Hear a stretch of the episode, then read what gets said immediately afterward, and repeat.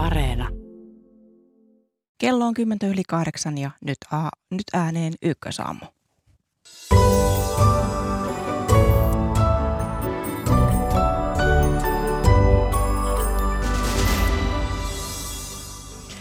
Kovat helteet koettelevat eri puolilla Eurooppaa. Saamme aluksi terveiset Espanjasta, Ranskasta ja Britanniasta, jonka jälkeen puhumme ilmastonmuutokseen sopeutumisesta.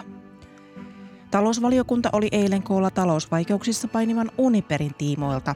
Kansanedustaja Raati äänessä puolen jälkeen. Helsingin kesäolympialaiset muuttivat vuonna 1952 pääkaupungin arkkitehtuuria ja tuosta ajasta ja sodasta toipuvasta Suomesta kuulemme lopuksi. Minä olen Mira Stenström. Hyvää huomenta.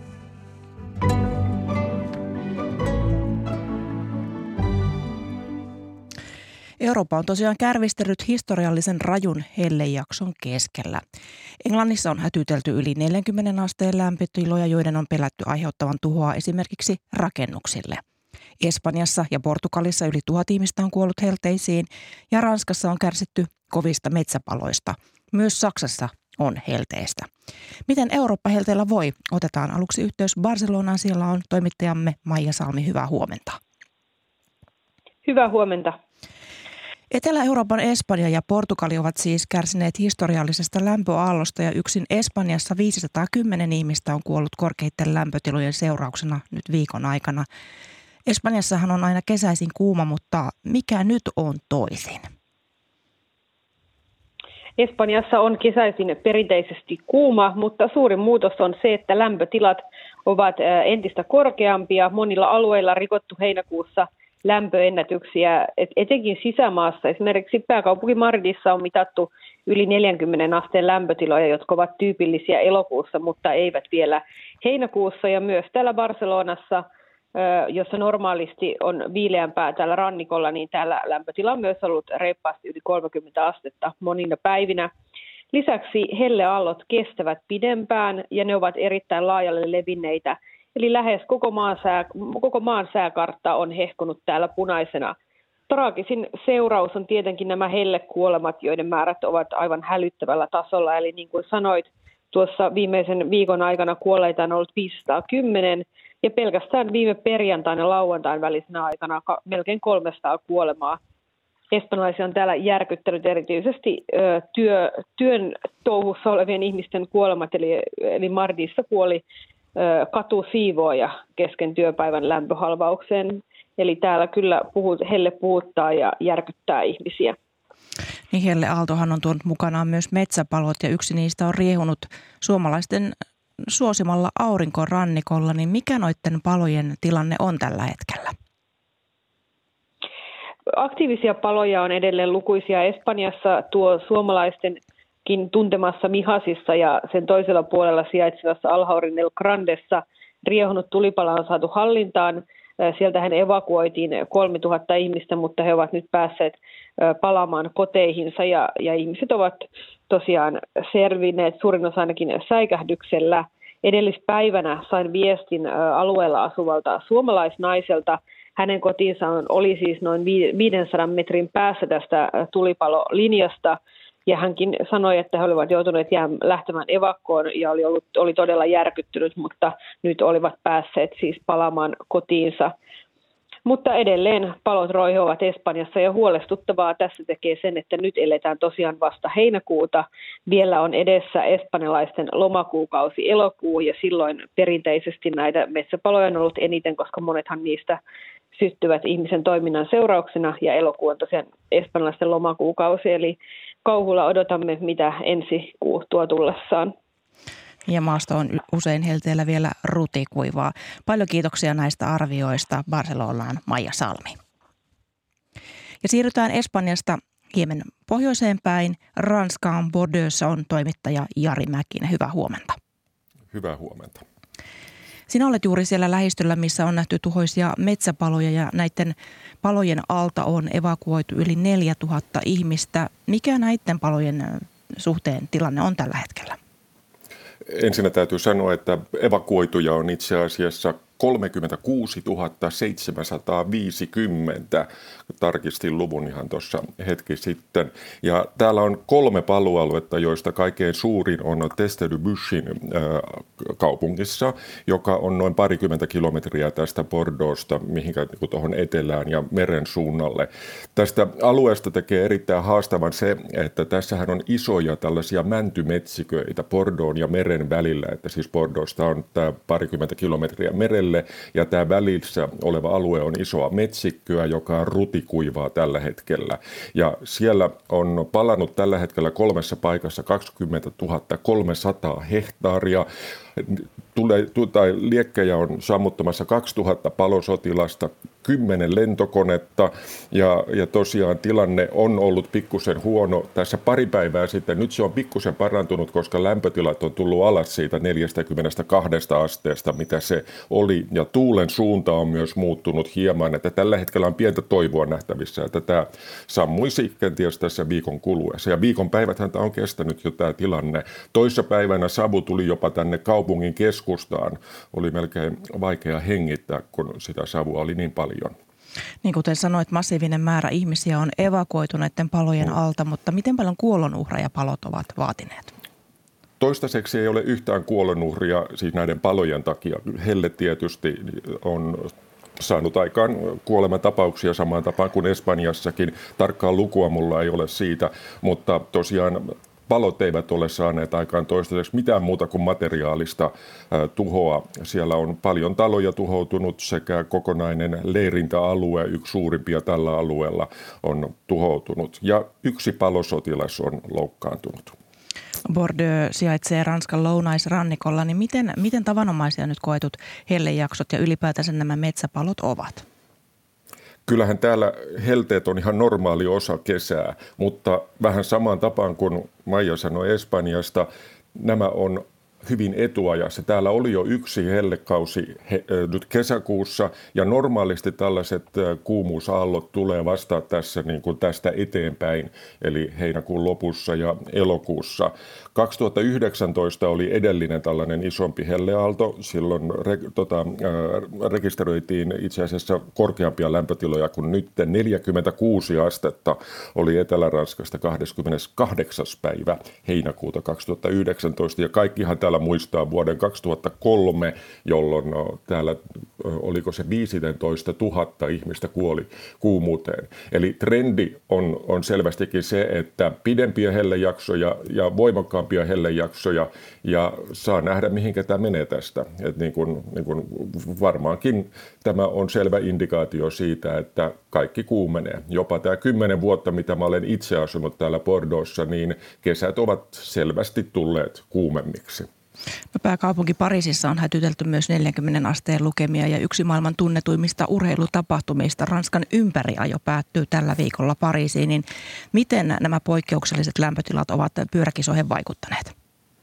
Toistaiseksi ei, ei mitenkään suoranaisesti. Itse mä olen seurannut Tour de Francea myös aktiivisesti ja hehän ovat tällä hetkellä pyreneillä, eli ei kovin kaukana näiltä seudulta, missä nyt nämä palot on. Mutta palot ei tietääkseni ole vaikuttaneet lainkaan Tour de Francein menemiseen. Ja siellä toissa päivänä, kun se oli, kun oli tämä kuumin, kuumin sää, niin ruiskutettiin vettä ennen kuin ajajat tulivat niin tielle, jotta se on pikkusen viileämpi.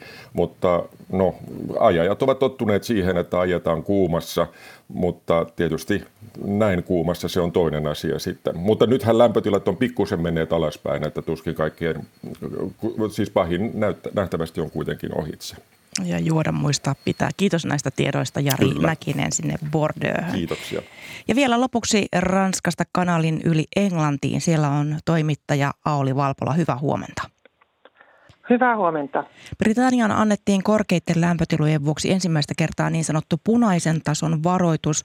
Maahan julistettiin myös hätätila. Ennustettiin, että maassa saattaisi olla jopa 42 astetta lämmintä, mutta minkälaisia lukemia sieltä lopulta on kirjattu?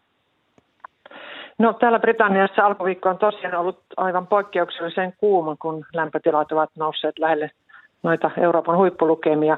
Eilen lämpötila nousi korkeimmalle tasolle Coningsbissa Itä-Englannissa 40,3 asteeseen. Eli tämä on kaikkien aikojen tilastoitu ennätys täällä.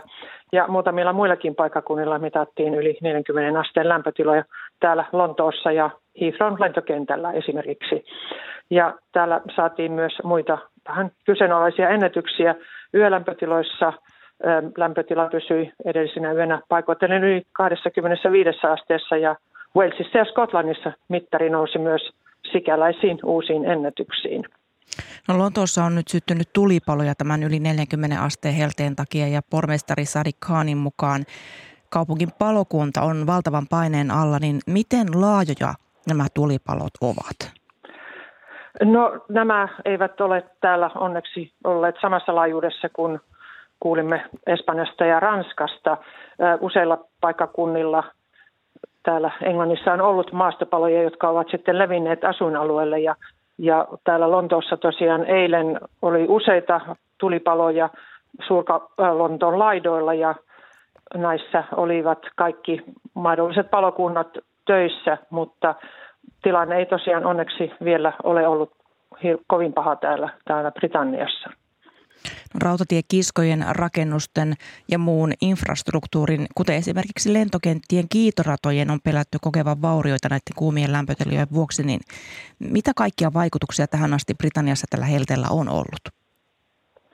No tosiaan rautateillä oli paljon peruutuksia eilen. Esimerkiksi koko Itä, Itärannikon päärataa suljettiin liikenteeltä eikä Lontoosta lähtenyt juuri lainkaan junia pohjoiseen. Nuo kiskothan laajenevat kuumuudessa ja junien vauhtia on jouduttu hidastamaan ja eräissä kuumimmissa pisteissä kiskoja maalattiin valkoisiksi, jotta ne imisivät vähemmän lämpöä ja paikoitellen oli myös sähkökatkoksia. Joillekin teillä asfaltti suli helteessä ja sama ilmiö tapahtui myös Lontoon Lyyttönin lentokentän kiitorajalla, mikä johti lentojen peruntumisiin. Täällä on ollut hukkumistapauksia, sairaaloissa on hoidettu helteestä johtuvia ongelmia. Ihmiset ovat olleet monet etätöissä, pysytelleet verhojen takana sisällä ja useilla rakennustyömailla työt seisahtuivat. Osa kouluista suljettiin tai ne ovat tehneet lyhennettyä päivää täällä. Säiden ääriilmiöiden, kuten esimerkiksi hellejaksojen sanotaan yleistyvän ilmastonmuutoksen edetyssä, niin minkälaista ilmastonmuutoskeskustelua Britanniassa tällä hetkellä käydään? No, ilmastonmuutos ja hiilineutraalisuustavoitteet olivat viime vuonna täällä Britanniassa paljon esillä, kun maa oli ää, tuon YK ilmastokokouksen isäntä marraskuussa. Tänä vuonna aihe sitten painui taka-alalle, kun pintaan nousi tuo Venäjän hyökkäys Ukrainaan ja kansainvälinen energian hinnan nousu ja kansalaisten kärsimä elinkustannuskriisi, mutta nyt tämä jakso on nyt taas nostanut uudelleen esiin ilmastonmuutoksen ja sen, että se tapahtuu täällä ja nyt eikä vasta tulevaisuudessa. Asiantuntijat ovat muistuttaneet mediassa, ettei toimia voida enää lykätä ja nyt olisi hyvin lyhytnäköistä talousajattelua se, jos fossiilisten polttoaineiden käyttöä yritetään lisätä, eikä tällä hetkellä satsattaisi uusiutuvaan energiaan ja päästöjen vähentämiseen. Kiitokset näistä tiedoista sinne Lontooseen toimittaja Auli Valpola. Kiitos. Ja jatketaan aiheesta vielä studiosta käsin. Hyvää huomenta ja tervetuloa lähetykseen Ilmatieteen laitoksen tutkimusprofessori Hannele Korhonen. Hyvää huomenta. Tuossa kuultiin edellä terveiset Britanniasta viimeisimpänä, mutta myös muualta Etelä-Euroopasta. Ja kun toimit Ilmatieteen laitoksella ilmaston tutkimusohjelman toimialan johtajana ja olet myös ilmastonpaneelin varapuheenjohtaja, niin mikä on ilmastonmuutoksen merkitys näissä, tässä hellijaksossa tällä hetkellä? No oikeastaan voidaan ajatella niin kuin kahta kautta, että kuinka paljon ilmastonmuutos on niin kuin kuumentanut tätä kyseistä hellejaksoa, tai sitten onko se tehnyt siitä todennäköisemmän. Onko niin kuin eh, täällä Euroopassa muuttuneet nämä virtausolosuhteet sillä tavalla, että entistä useammin tulee sellaisia meteorologisia olosuhteita, joissa näitä helleaaltoja voi muodostua.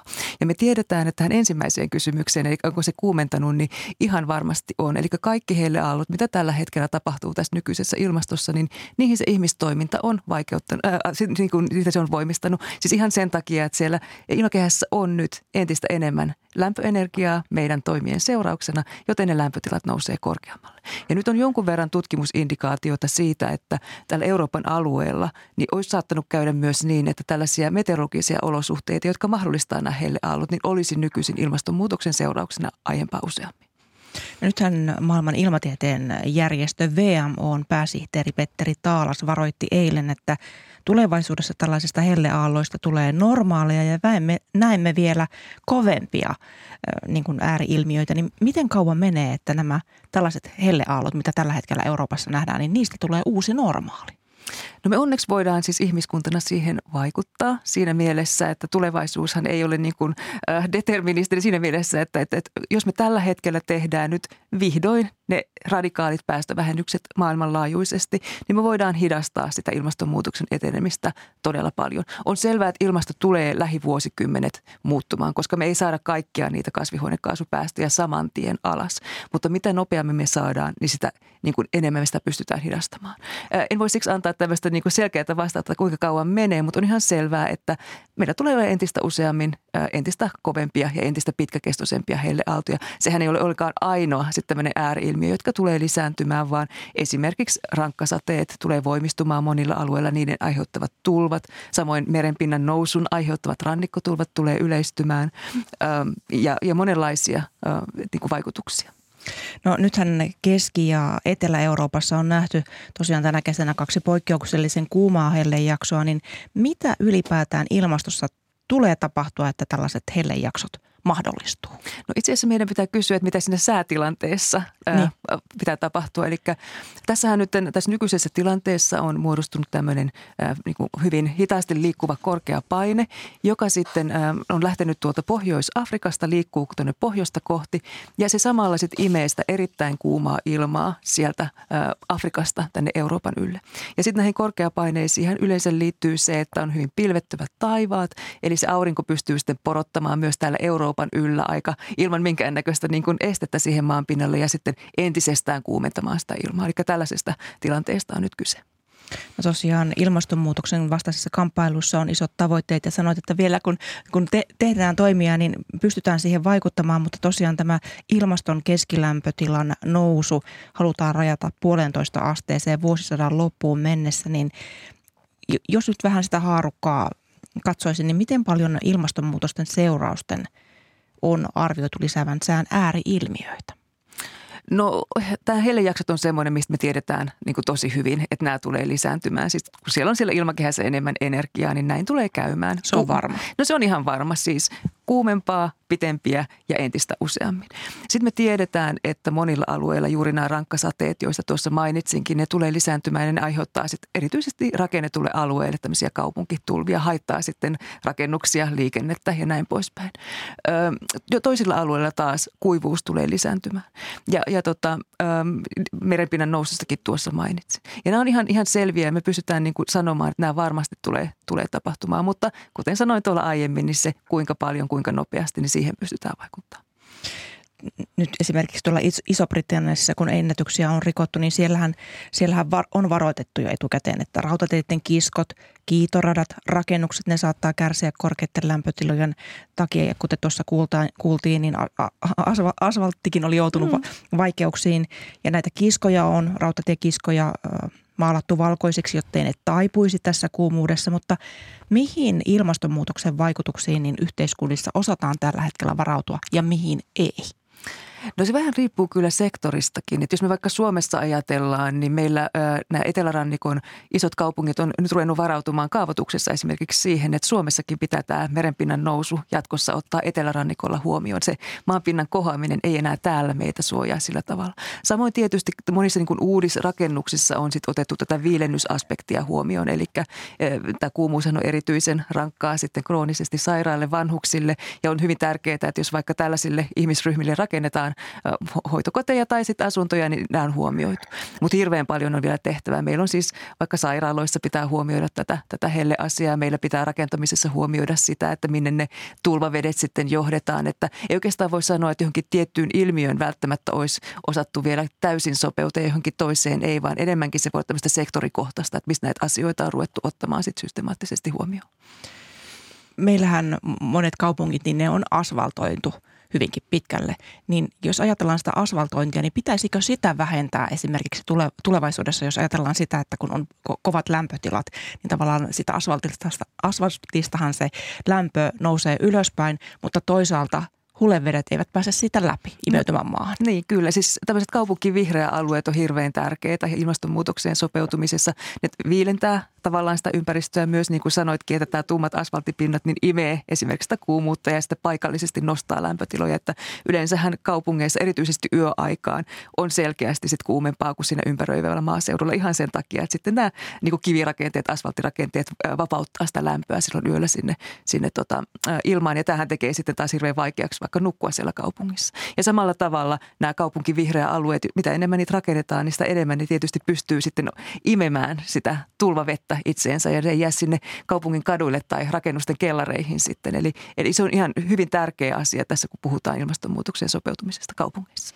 Niin tässähän, niin kuin jo tuossa viittasit, niin korkeat lämpötilat ovat ihmiskeholle raskaita ja niin kuin esimerkiksi tuolla Espanjassakin, niin tämän hellejakson aikana on kuollut yli 500 ihmistä, eli, eli se on ihan valtava määrä ihmisiä, niin minkälaisia mahdollisuuksia ylipäätään ihmisellä ja muulla luonnolla on sopeutua näihin lämpötiloihin? No luonnolle tietysti siinä mielessä vaikeampaa, että heillä ei ole sitä, tai niin kuin eläimillä ei ole ilmastointimahdollisuuksia. He ehkä itse samalla tavalla sitten voi hakeutua erilaisten vaikka vesilähteiden luokse, eli, eli siitä tietysti kannan paljon huolta. Ihmisillä sentään on se, että jos me niin kuin pystytään olemaan ilmastoiduissa tiloissa, pystytään jollakin muulla tavalla sitten viilentämään sitä meidän kehoa ja pidetään huolta siitä, että varsinkin ne kaikista haavoittuvimmassa asemassa olevat ihmiset, jotka ei ehkä itse pysty välttämättä huolehtimaan siitä riittävästä nesteen saannista, niin niin pidetään huolta siitä, että heillä kuitenkin se nestetasapaino pysyy hyvänä, niin siihen pystytään tietysti paljon vaikuttamaan. Sinä olet tutkinut myös ilmastonmuokkausta ja tässä ilmastonmuokkauksessa koetetaan siis keinotekoisesti vaikuttaa eri alueiden ilmastoihin esimerkiksi vähentämällä auringon säteilyenergiaa tai ilmakehän eri kaasujen pitoisuuksia, niin mitkä mahdollisuudet ilmastonmuokkauksella on, on tavallaan tämän ilmastonmuutoksen vastaisessa kamppailussa? Hyödyntää niitä keinoja. No silloin kun me puhutaan sellaisista menetelmistä, joilla pyritään sitten ihan aktiivisesti ottamaan hiilidioksidia pois ilmakehästä, niin ajattelisin, että se on hirveän tärkeä osaratkaisu. Siis se ei tarkoita, että me pystytään ratkaisemaan tätä ilmastonmuutoksen ongelmaa sillä, vaan ihan välttämätöntähän on, että niistä fossiilisista polttoaineista luovutaan ja ne päästöt saadaan alas. Mutta sen lisäksi kaikki keinot, joilla saadaan sitten sitä hiilidioksidia imettyä sieltä ilmakehästä pois, niin on hyviä. Mutta jos me sitten taas puhutaan niistä keinoista, joilla sitä auringon säteilyenergian niin kuin määrää vähennetään tänne, tänne tuota sieltä maan pinnalle, niin niitä pitäisin aika riskialttiina tai hyvinkin riskialttiina. En, en kannata niiden käyttöä kuin ihan äärimmäisessä hätätilanteessa. Ihan johtuen siitä, että jos me ruvetaan sellaisia keinoja käyttämään, niin silloin me luodaan täysin uusi ilmastollinen tila, jossa meillä on aiempaa voimakkaampi tämä kasvihuoneilmiö ja vähemmän auringonsäteilyä. Ja mitä sitten tapahtuu, niin me ei todellakaan välttämättä sitä tiedetä. Se voi olla ennalta arvaamattomat vaikutukset. Kyllä. Ilmatieteen laitokselta tutkimusprofessori Hannele Korhonen, paljon kiitoksia vierailusta Ykkösaamussa ja tästä analyysistä. Kiitos paljon. paljon. Kiitoksia.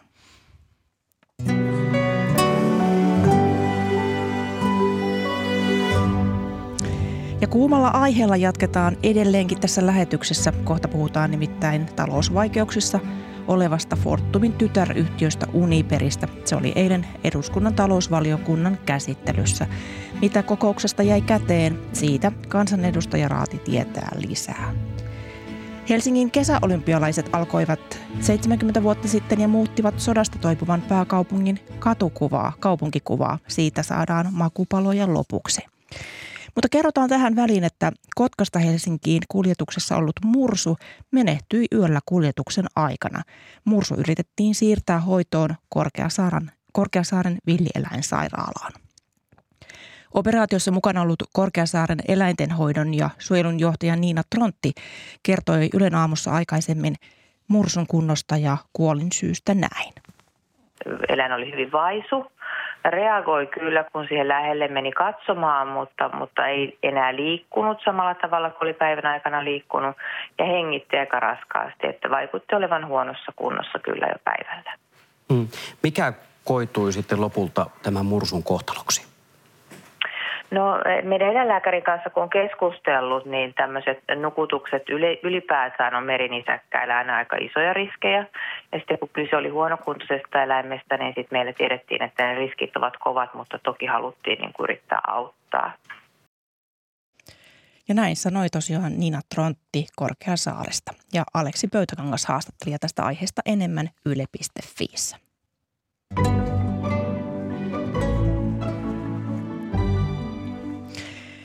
Sitten Uniperi nimittäin. Talousvaliokunta kutsuttiin eilen koolle poikkeuksellisesti kesken kesän istuntotauon käsittelemään Fortumin 78 prosenttisesti omistamaan saksalaiseen energiayhtiö Uniperiin liittyviä neuvotteluja. Uhkakuvissaan suomalaisista veronmaksajista on povattu Uniper-kriisistä aiheutuvan kulun maksajaa. Studiosta aihe, studiossa aiheesta on keskustelemassa talousvaliokunnasta jäsenet valiokunnan puheenjohtaja Sanni Graan Laasonen kokoomuksesta ja vihreistä on Mari Holopainen. Hyvää huomenta ja tervetuloa. Kiitos. Hyvää huomenta. Ja lisäksi meillä on etäyhteyden päässä Matias Mäkynen STPstä. Hyvää huomenta. Hyvää huomenta.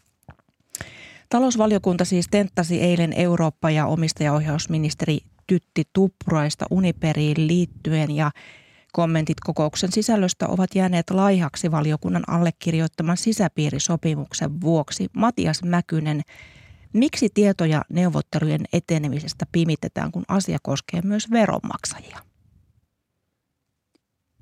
varsinaisesta pimittämisestä tai siitä, että poliitikot eivät haluaisi puhua, ei ole kysymys, vaan ihan lakiin perustuvasta asiasta, kun kyseessä on kaksi pörssiyhtiötä, Fortum ja Uniper, jotka nyt hakevat tulevaisuuden järjestelyä ja, ja neuvottelevat siitä, ja, ja meille tästä neuvottelusta hyvin yksityiskohtaisesti eilen kerrottiin, niin saimme pörssiyhtiöiden sisäpiiritietoa, jota, jonka julkistaminen tässä tilanteessa on sekä osakeyhtiölain, arvopaperimarkkinalain että, että Suomen rikoslain vastasta. Eli meillä on tässä hyvin tiukka lakiin perustuva vaade vaitonaisuuteen.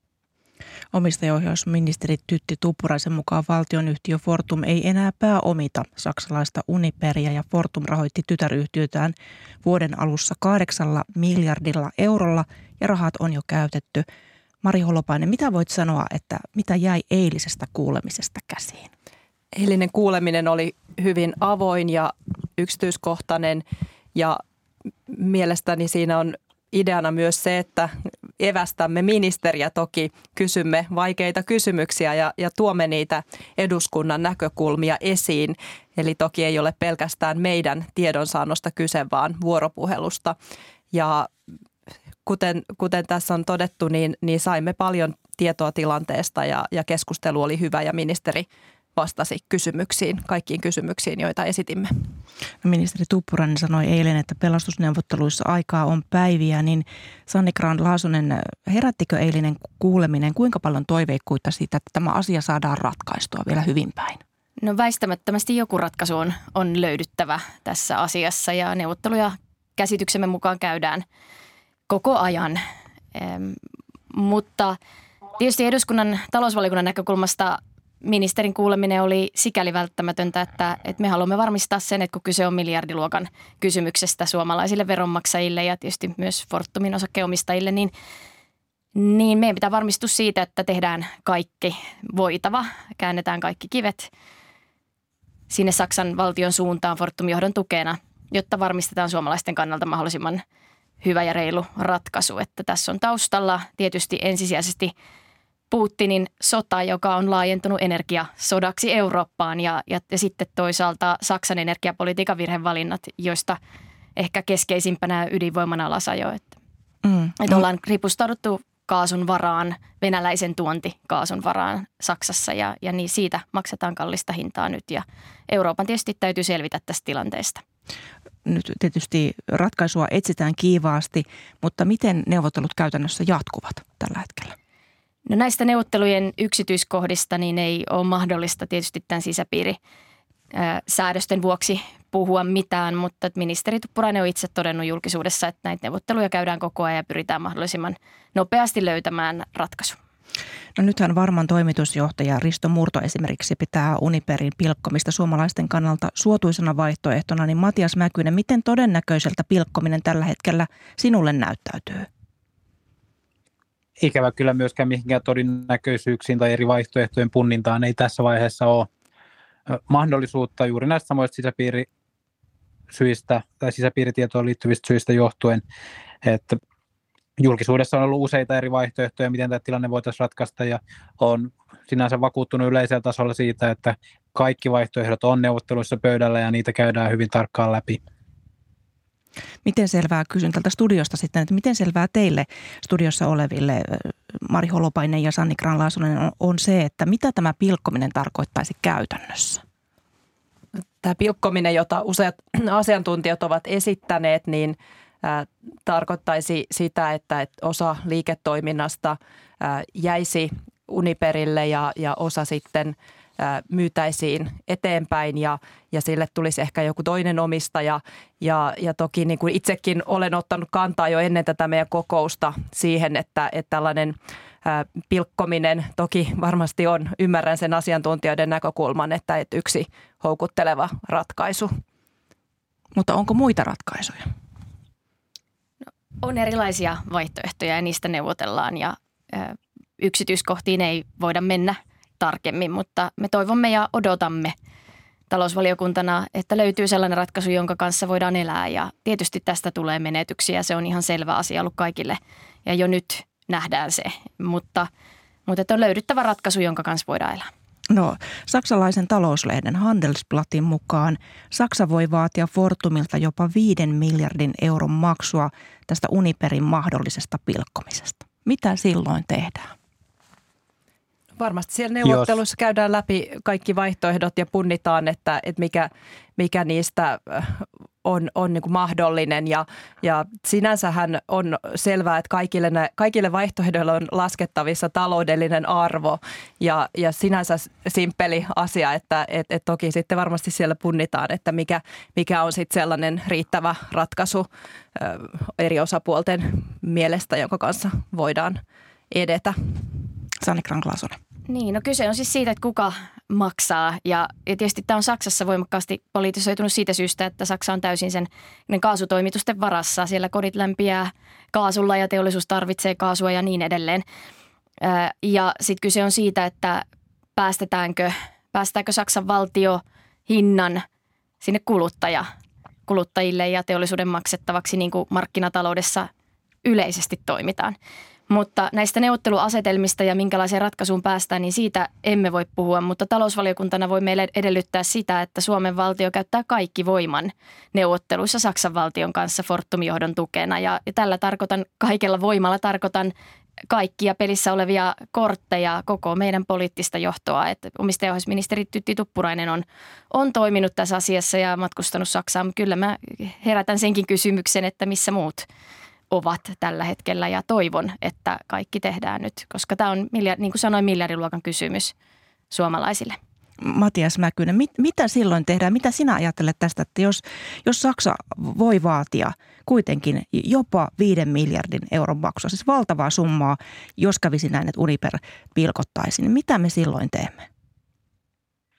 Niin, Saksa voi tietysti esittää vaatimuksia ja sitten niistä neuvotteluissa neuvotellaan. Se, että julkisuudessa on jokin lukema heitetty, ei tarkoita, että Suomi sellaisen lukeman tai Fortum kuittaisi tuosta vaan, vaan tietysti neuvotteluja käydään välillä myös julkisuuden kautta. Ähm, mikä se summa ikinä olisikaan, tämmöinen hypoteettinen summa, niin sehän tarkoittaa sitä, että Fortum olisi, tai sitten lähtökohtaisesti Fortum olisi se maksaja, ja silloin puhutaan siitä, että miten Fortumin arvo tulevaisuudessa kehittyy, miten Fortumin oma liiketoiminta tulevaisuudessa kehittyy, miten osinko kehittyy, ja, ja kysymyshän ei ole siitä, että Suomen valtio lähtisi maksamaan mitään, tai Suomen valtio lähtisi esimerkiksi pääomittamaan Fortumia, mitään mistään tällaisesta ei suoraan ole kysymys, vaan, vaan nämä vaatimukset kohdistuu ensisijaisesti Uniperiin ja Fortumiin ja niiden kahden yhtiön toimintaan, eikä, eikä suoraan sen kautta, eikä siitä suoraan suomalaisiin veronmaksajiin, mutta välillisesti tämmöinen riski veronmaksajille totta kai on olemassa, kun olemme Fortumin enemmistöomistaja, ja silloin meidän etu, meidän veronmaksajien etu on se, että nämä vastuut ovat mahdollisimman pitkälti Saksan valtion ja, ja saksalaisten kuluttajien maksettavana, ja, ja tämä on juuri se asetelma, josta nyt neuvotellaan. Niin Matias Väkynen, jos pahimmat riskit käyvät tässä toteen, niin kestääkö Suomelle merkittävä energiayhtiö Fortum pystyssä? No Suomi ei voi hyväksyä sellaista vaihtoehtoa, jossa Fortum ei pysyisi pystyssä. Se tuntuu täysin mahdottomalta, mutta ei sinänsä sen tarkemmin voi tässä tilanteessa tähän neuvottelutilanteeseen ottaa kantaa. Marjo Lopainen. tilannehan on siinä mielessä äärimmäisen poliittinen, että vain Saksa voi tehdä energiamarkkinoita koskevia päätöksiä Saksassa, joilla sitten on toki seurauksia yhtiöiden toimintaan ja, ja arvoon. Ja, ja siinä mielessä on toki tärkeää, että, että tätä keskustelua on, on käyty myös poliittisella tasolla. Ja nythän tässä tavoitteena on, on niin kuin totesin, niin saada sieltä taloudellisesti mahdollisimman arvokas lopputulos. Ja, ja uskon, että tässä kyllä tehdään nyt, nyt kaikki sen eteen. Sanni graan No juuri näin ja nyt kyllä tätä neuvottelutulosta voidaan sitten arvioida jälkikäteen, että miten, mikä sen hintalappu on ja mitä tästä seuraa. Mutta samanaikaisesti niin kyllä toivon, että Suomen hallitus miettii myös tätä kotimaan tilannetta, että meillä on sähkön hinta noussut kotimaassakin ja meillä on kuluttajat, suomalaiset erittäin kovilla arjen kasvavien kustannusten keskellä inflaatio jyllää ja kaikki kallistuu tällä hetkellä, niin, niin tähän tulevaan talveen, kylmään talveen pitää varautua Suomessakin varmistaa sähkön ja ylipäätään energian riittävyys ja, ja toisaalta sitten kiinnittää huomiota ihmisten pärjäämiseen eli tähän hintaan. Ja mitä nyt pitäisi tehdä, niin tietysti niin pidemmällä tähtäimellä varmistaa meillä puhtaan energian saatavuutta. Ja tässä Suomi on tehnyt onneksi erilaisia valintoja kuin vaikka Saksa, joka on irtautunut ydinvoimasta, ajanut ydinvoimansa alas ja ripustautunut venäläisen tuontienergian varaa. Meillä on sen sijaan kasvatettu onneksi omavaraisuutta ja myönnetty ydinvoimalupia enemmänkin olisi voinut myöntää ja ja sitten toisaalta hajautettu meidän energiapalettia, että, että nyt vaan luvitusta nopeuttamaan, että saadaan puhtaa energiainvestointeja. Että Suomessa voisi ihan hyvin olla tilanne, jossa meillä niin energia on kilpailutekijä, että meillä olisi kohtuuhintainen energia sekä vähän. teollisuudelle että ihmisille. Se on tärkeää, mutta osaaminen on kyllä vielä tärkeämpi kilpailutekijä, jos näin taloudellisessa mielessä ajatellaan. Ja elinkeinorakenteen uudistuminen sitten, että saadaan mahdollisimman korkea jalostusarvo. Tärkeänä pitäisi myös äh, energian säästöä fiksulla tavalla, koska jo nyt on varauduttava siihen, että voi tulla, äh, jos esimerkiksi sää on talvella kylmä, niin sellaisia piikkejä, jossa sitten mahdollisesti pitäisi myös säädellä energian käyttöä, mutta mun mielestä se kannattaisi tehdä ennakoida ja fiksusti. Eli, eli sillä olisi myös toki niin kuin ilmastovaikutuksia, jos me ryhtyisimme energian säästöä harjoittamaan hyvin harkitulla ja fiksulla tavalla. Matias Mäkynen. Juu, asiat, joita Sanni Graan ja Mari Holopainen tässä toivat esiin pitävät paikkansa ja, ja eilen kuulimme tämän Uniperin lisäksi myös tästä yleisestä energiapoliittisesta tilanteesta ja, ja Suomen esimerkiksi sähkön saannista ja sähkön, sähkön saatavuudesta. Ähm, Suomessa on varauduttu hyvin ja, ja koko ajan varaudutaan siihen, että minkäla, mit, mitä ikinä eurooppalaisilla kaasumarkkinoilla tai sähkömarkkinoilla tapahtuukaan, niin meillä sähkön saanti on turvattu, mutta täytyy kyllä vielä katsoa erittäin tarkkaan kesän aikana, että meillä on aivan varmasti kaikki keinot käytössä. Euroopassa on erilaisia sääntelykeinoja käytetty käyttöön, joilla on varmistettu, että sähkön hintakin pysyy kohtuullisena kuluttajille ja, ja myöskin teollisuudelle. Ja, ja Suomessa ei tälle tielle vielä ole menty, mutta sekin harkinta on vielä ihan tarkkaan, tarkkaan käytävä, että onko meillä sääntelyllä ihan hätätapauksia varten oltava valmiina. Niin kuin Saksassa nyt on tätä kaasu, kaasua varten tehty tämmöinen hätä, hätälakipaketti. Toinen asia sitten, jota tulevaisuudessa on pohdittava, on meidän omistajaohjaus ja valtionyhtiöiden ohjaus. Meillä on vuosikymmenten aikana löysentynyt valtion ote omistamistaan yhtiöistä. Fortumkin on ollut valtion enemmistöomistama yhtiö, mutta siellä ei pitkään aikaan ole ollut valtion omistajaa hallituksessa. Nyt Tytti Tuppurainen on alkuvuodesta asettanut valtion omistajan Fortumiin ja moni, myöskin moniin muihin mm. valtionyhtiöihin tässä oman kautensa aikana. Ja tämä on myös asia, tämä valtionyhtiöiden ohjaus, jota, josta on syytä käydä keskustelua, jotta tällaisia pitkäaikavälin huonoja kehityksiä, mitä nyt Fortumissa nähdään viimeisen kymmenen vuoden aikana, niin ei pääsisi enää tapahtumaan. Eli keskusteltavaa varmasti riittää paljon. Paljon kiitoksia vierailusta ykkösaamusta, ykkösaamussa SDPn kansanedustaja Matias Mäkynen, vihreistä Mari Holopainen ja kokoomuksesta Sanni Kraan Laasonen, kaikki talousvaliokunnan jäseniä. Paljon kiitoksia teille. Kiitos, Kiitos. paljon. Kiitos. Kiitos.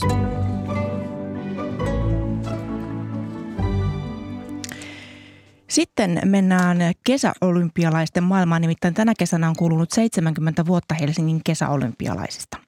Kaupunki kohensi ilmettään kisoja varten monin tavoin ja useita edelleen olemassa olevia rakennuksia ilmestyi kaupunkikuvaan.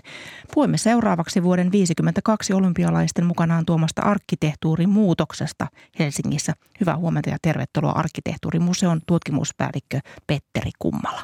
Huomenta, kiitos. Tosiaan Helsingissä piti järjestää olympialaiset jo vuonna 1940, mutta sodan takia ne peruttiin. Minkälainen oli eetos, kun tuli tieto, että Suomi saa ne vuoden 1952 kesäolympialaiset järjestettäväkseen? No eetos oli tietenkin varmaan sellainen, että, että kun siinä kerran oli jo jouduttu niitä lykkäämään, niin nyt toteutetaan ne sitten niin kuin todella hienosti ja hyvin. Ja siinä oli nämä perusurheilupaikat jo onneksi olemassa, mutta sitten tuota, täytyy järjestää vielä esimerkiksi majoituksia ja muita varten tuota, niin kuin lisää rakennuksia ja, ja rakentamista. Että tuota, Eetos oli tietenkin hyvin positiivinen. Se sattui tietysti vielä sellaisen saumaan, kun sodasta oltiin toivuttu ja nämä viimeiset sotakorvausjunat oli mennyt Venäjälle ja muuta. Että siinä oli tuota 52 sellainen oikeastaan leikkauspiste suomalaisessa historiassa myös sen kautta, että tämä tämmöinen niin kuin jälleenrakentamisen iso ponnistus oli oikeastaan saatu, niin kuin, oli päästy niskan päälle sen kanssa ja sitten tämä olympialaiset oli sellainen symboli oikeastaan, että nyt tämä maa nousee taas kansakuntien joukkoon tuonne niin kuin kansainvälisestikin – No Helsingin Olympiastadion, se oli valmistunut jo vuonna 1938, niin, mm-hmm. niin miten paljon vielä jouduttiin kuitenkin näitä urheilupaikkoja rakentamaan vuoden 1952 kesäolympialaisiin? No pääasialliset paikat oli kyllä olemassa, mutta sitten tota, tällaisia muutoksia tehtiin olemassa oleviin rakennuksiin, niin kuin stadionia laajennettiin selkeästi, että siinä oli sellainen – tavallaan väliaikainen laajennus ollut jo 40-luvulla, mutta se tuota, tehtiin sitten, tuota, tai ikään kuin siitä laajennuksesta tehtiin pysyvämpi ja, ja siinä yhteydessä tota, stadion sai tämän tämmöisen vähän ylöspäin laajenevan tai levenevän muotonsakin. Että se alkuperäinen 30-luvun tai 38 valmistunut stadion oli itse asiassa suora, täysin suora seinäinen sellainen niin kuin virtaviivainen funkkisrakennus. Nythän se ei ole silleen niin kuin tavallaan tämmöistä tyypillistä funkkista, että se on vähän muuttunut se muoto. Mutta se semmoisen, niin voisi sanoa tämmöisen niin kuin, symbolina tunnetun muotonsa sai siinä 52 olympialaisiin sitten tehtynä. Samoin tämä kisahalli, joka oli siis messuhalli, jossa oli näitä sisälajeja, niin se sai myös lisärakennuksen semmoisen pienen messuhalli B-osan siihen niin kuin pohjoispuolelle, nykyisen tuota, messuhallin tai kisahallin pohjoispuolelle – ja sitten tietysti näitä, tota, siinä oli uimastadionkin vieressä, se oli käytännössä valmistunut, mutta se oli ollut muun muassa silliä juuresvarastona ja kaikkea tällaista. Niin se otettiin tavallaan sitten kunnolla käyttöön. Että tota, paljon oli näin, että nämä keskeiset kisapaikat oli jo olemassa, mutta niiden käyttö oli ollut muuta tai sitten niitä laajennettiin ja uudistettiin vähän siihen, että, että enemmän se sitten se uusrakentaminen liittyy just tähän niin kuin, että tehtiin esimerkiksi kisakylä sinne Olympiakylän viereen ja sitten tota, samaan aikaan rakennettiin – Otaniemeen esimerkiksi tätä nykyistä kampusaluetta ja, ja sitä niin kuin opiskelijoiden asuinaluetta, joka toimi sitten myös niin kuin toisena kisakylänä, niin ne oli niin kuin tämän tyyppisiä ne isoimmat hankkeet oikeastaan. Niin, tehtiin, tehtiin majoitusta ur, urheilijoille. Minkälainen se estetiikka siihen aikaan oli, mitä haluttiin tavallaan näyttää muulle maailmalle, joka saapuisi Helsinkiin? No siinä on tosiaan se ensimmäinen vaihe, joka piti olla se 40, niin se estetiikka niin sanotusti niin on sitä sellaista varhaista modernismia, josta puhutaan myös funkkiksena tai funktionalismina, johon liittyy siis nämä tämmöiset niin kuin valkeaksi rapatut seinät ja nauhaikkunat ja tällainen niin kuin hyvin virtaviivainen arkkitehtuuri-ilme. Ja, ja se, oli, se oli se ensimmäinen vaihe. Ja tämä toinen vaihe on sitten pikkasen ehkä monimuotoisempi tämä 52 vaihe, että siinä tota – jos ajattelee sitten niin kuin vaikka ö, Otaniemen rakentamista, siinä käytti jo punatiiltä. Sitten jos ajattelee näitä muita rakennuksia, jotka oli tavallaan ei niinkään suorituspaikkoja, vaan tällaisia voisi sanoa niin kuin muuhun tarkoitukseen käytettyjä olympialaisiin liittyviä rakennuksia, kuten olympiaterminaali, joka oli sekin tällaista keltaista tiiltä. Ja sitten taas vaikka Palasen rakennus, joka oli siis hotelli, jota käytettiin myös tota olympialaisten yhteydessä majatuspaikkana, niin tota, se oli taas sellaista ehkä voisi sanoa niin kuin sotien jälkeisen modernismin semmoista edustusrakentamista. Et siinä oli vähän tavallaan niin kuin tällaisia vaiheita, mutta se mikä oli niin kuin tyypillistä, voisi sanoa, että luonnehti näitä molempia vaiheita on se, että siinä käytettiin sitä sellaista arkkitehtuuria pitkälti, joka oli sellaista oikeastaan ajassa eniten kiinni olevaa ja u- uudistavaa ja, ja tällaista modernistisinta ää, aikansa rakentamista. Että siinä haluttiin totta kai Helsingistä ja Suomesta luoda tämmöinen kuva, joka on niin kuin moderni, eteenpäin puskeva, eteenpäin menevä ja, ja tuota tämmöinen kansainvälisestikin kiinnostava. Mm. Tuossa mainitsit jo nuo, nuo urheilijoiden majoituspaikat, siis mm. Käpylään, Helsingin Käpylään ja Espoo Otanimiin tuli kisakylät. Niin miten edistyksellisiä nämä kisakylät aikoinaan olivat? Joo, ky- kyllä varsinkin siis Olympiakylä silloin, kun se 40 valmistui, niin 40 olympialaisiin ei kuitenkaan käytetty kisakylänä koskaan, niin se oli tosi edistyksellinen, että se oikeastaan voisi sanoa, että se toi Helsinkiin ja siis pitkälti se ei ollut nyt ensimmäinen tämmöinen niin modernistista asuntosuunnittelua ja tällaisia niin, kuin tota Siedlung, niin sanottua Siedlung-periaatetta soveltavia kohteita, jossa siis rakennukset sijoitetaan niin kuin sillä tavalla suhteessa toisiinsa, että niissä on mietitty valokulmat sillä tavalla, että asunnot saa valoa ja, ja siellä on sitten ilmaa ja aurinkoa niissä asunnoissa ja, ja niin päin pois. Ja tota, että ne sijoitetaan myös maastoon sillä tavalla kiinnostavasti, että siinä on mietitty ne, että miten päivä kiertää suhteessa siihen niin kuin niiden huoneiden sijoitteluun ja niin, niin päin pois. Et se oli hyvin edistyksellinen ja siinä oli tota, myös Olympiakylässä kauhean, voisi sanoa niin kuin, äm, erinomainen arkkitehtuuri ja, ja pohjasuunnittelu, joka on itse asiassa se syy, minkä takia ne on edelleenkin niin kuin hyvin haluttuja asuntoja ja toimivia asuntoja. Et kisakylä periaatteessa, joka tuli sitten 52 vuoden olympialaisiin, niin tota, se pikkasen niin oikeastaan jatkoi sitä sellaista ajatusta, joka oli jo luotu siinä olympiakylässä. Mutta että niin kuin uudistavana rakentamisena se olympiakylä on semmoinen tähtipaikka – ja, ja monien myöskin tosiaan niin kuin sanoit, haluama asuinpaikka ja, ja sinne moni myös vaeltaa katsomaan, että miltä siellä, hmm, miltä siellä näyttää. Mutta tuossa jo kerkisitkin sanoa tämän Palashotellin, joka, joka tuli siis meren äärelle tuohon Kauppatorin, Helsingin keskustaan Kauppatorin lähelle sijoittuva hotelli, joka oli tällainen tavallaan näyteikkuna hmm, turisteille ja, ja, ja kävijöille. Niin miten siitä huokui se sodasta toipuva Suomi? No siinä oli juuri sitten taas, tota, oli tultu niin kuin funktionalismista vähän jo seuraavaan askeleeseen suhteessa tähän modernismiin, että siinä tota, se arkkitehtuuri perustuu siihen, että siinä on semmoiset niin kuin kantavat pilarirakenteet, jotka ää, mahdollisti sen, että siinä oli täysin niin kuin vapaa se julkisivusommittelu ja siinä on valtavan hienot niin kuin pitkät nauhaikkunarivit ja sitten se näyttää sellaiselta niin kuin valtamerilaivalta suurin piirtein se rakennus. Siinä haettiinkin vähän sellaista estetiikkaa. Ja juuri tämä, että se oli näyteikkuna Helsinkiin senkin takia, koska tota, satama oli edelleen semmoinen merkittävä maahantulo, Helsinkiin tulopaikka, vaikka itse asiassa lentokenttäkin oli jo olemassa ja seutulla, eli nykyinen Helsinki-Vantaa oli siis niin kuin tällaisessa äh, ensivaiheessaan, varhaisvaiheessaan olemassa, mutta edelleen tultiin sataman kautta Helsinkiin, joten silloin kun äh, se, mikä ensimmäisenä nähtiin Helsingistä, oli just sataman alue ja palasi siinä sellaisena niin kuin mammuttimaisena isona rakennuksena.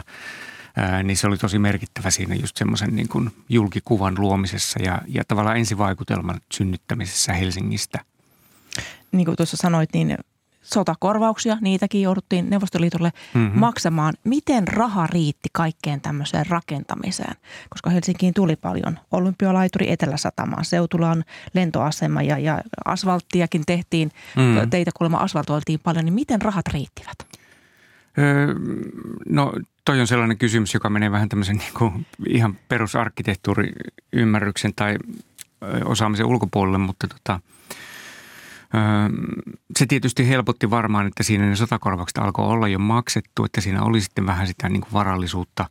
Sitten oli saatu tuota teollisuutta jaloille myös sen sotakorvausteollisuuden kautta, eli ne oli niin kuin tärkeitä sellaisia niin kuin asioita, että tuota, tämä yhteiskunta toimi hyvin. Ja kyllä siinä varmaan semmoinen niin tietty talkoeetos on ollut myös mukana, että kyllähän se on tiedossa, että tuota, erilaisia tällaisia niin kuin, No siis vankeja käytettiin esimerkiksi siinä niin kuin seutulan rakentamisessa ja, tai tämmöistä niin kuin, ö, työvoimaa, joka oli, joka oli pikkasen niin kuin, ei välttämättä maksu, maksullista, mutta että muuten tällä tavalla käytettävissä niin kuin työvoimana, niin, niin näitä hyödynnettiin tietysti. Joo.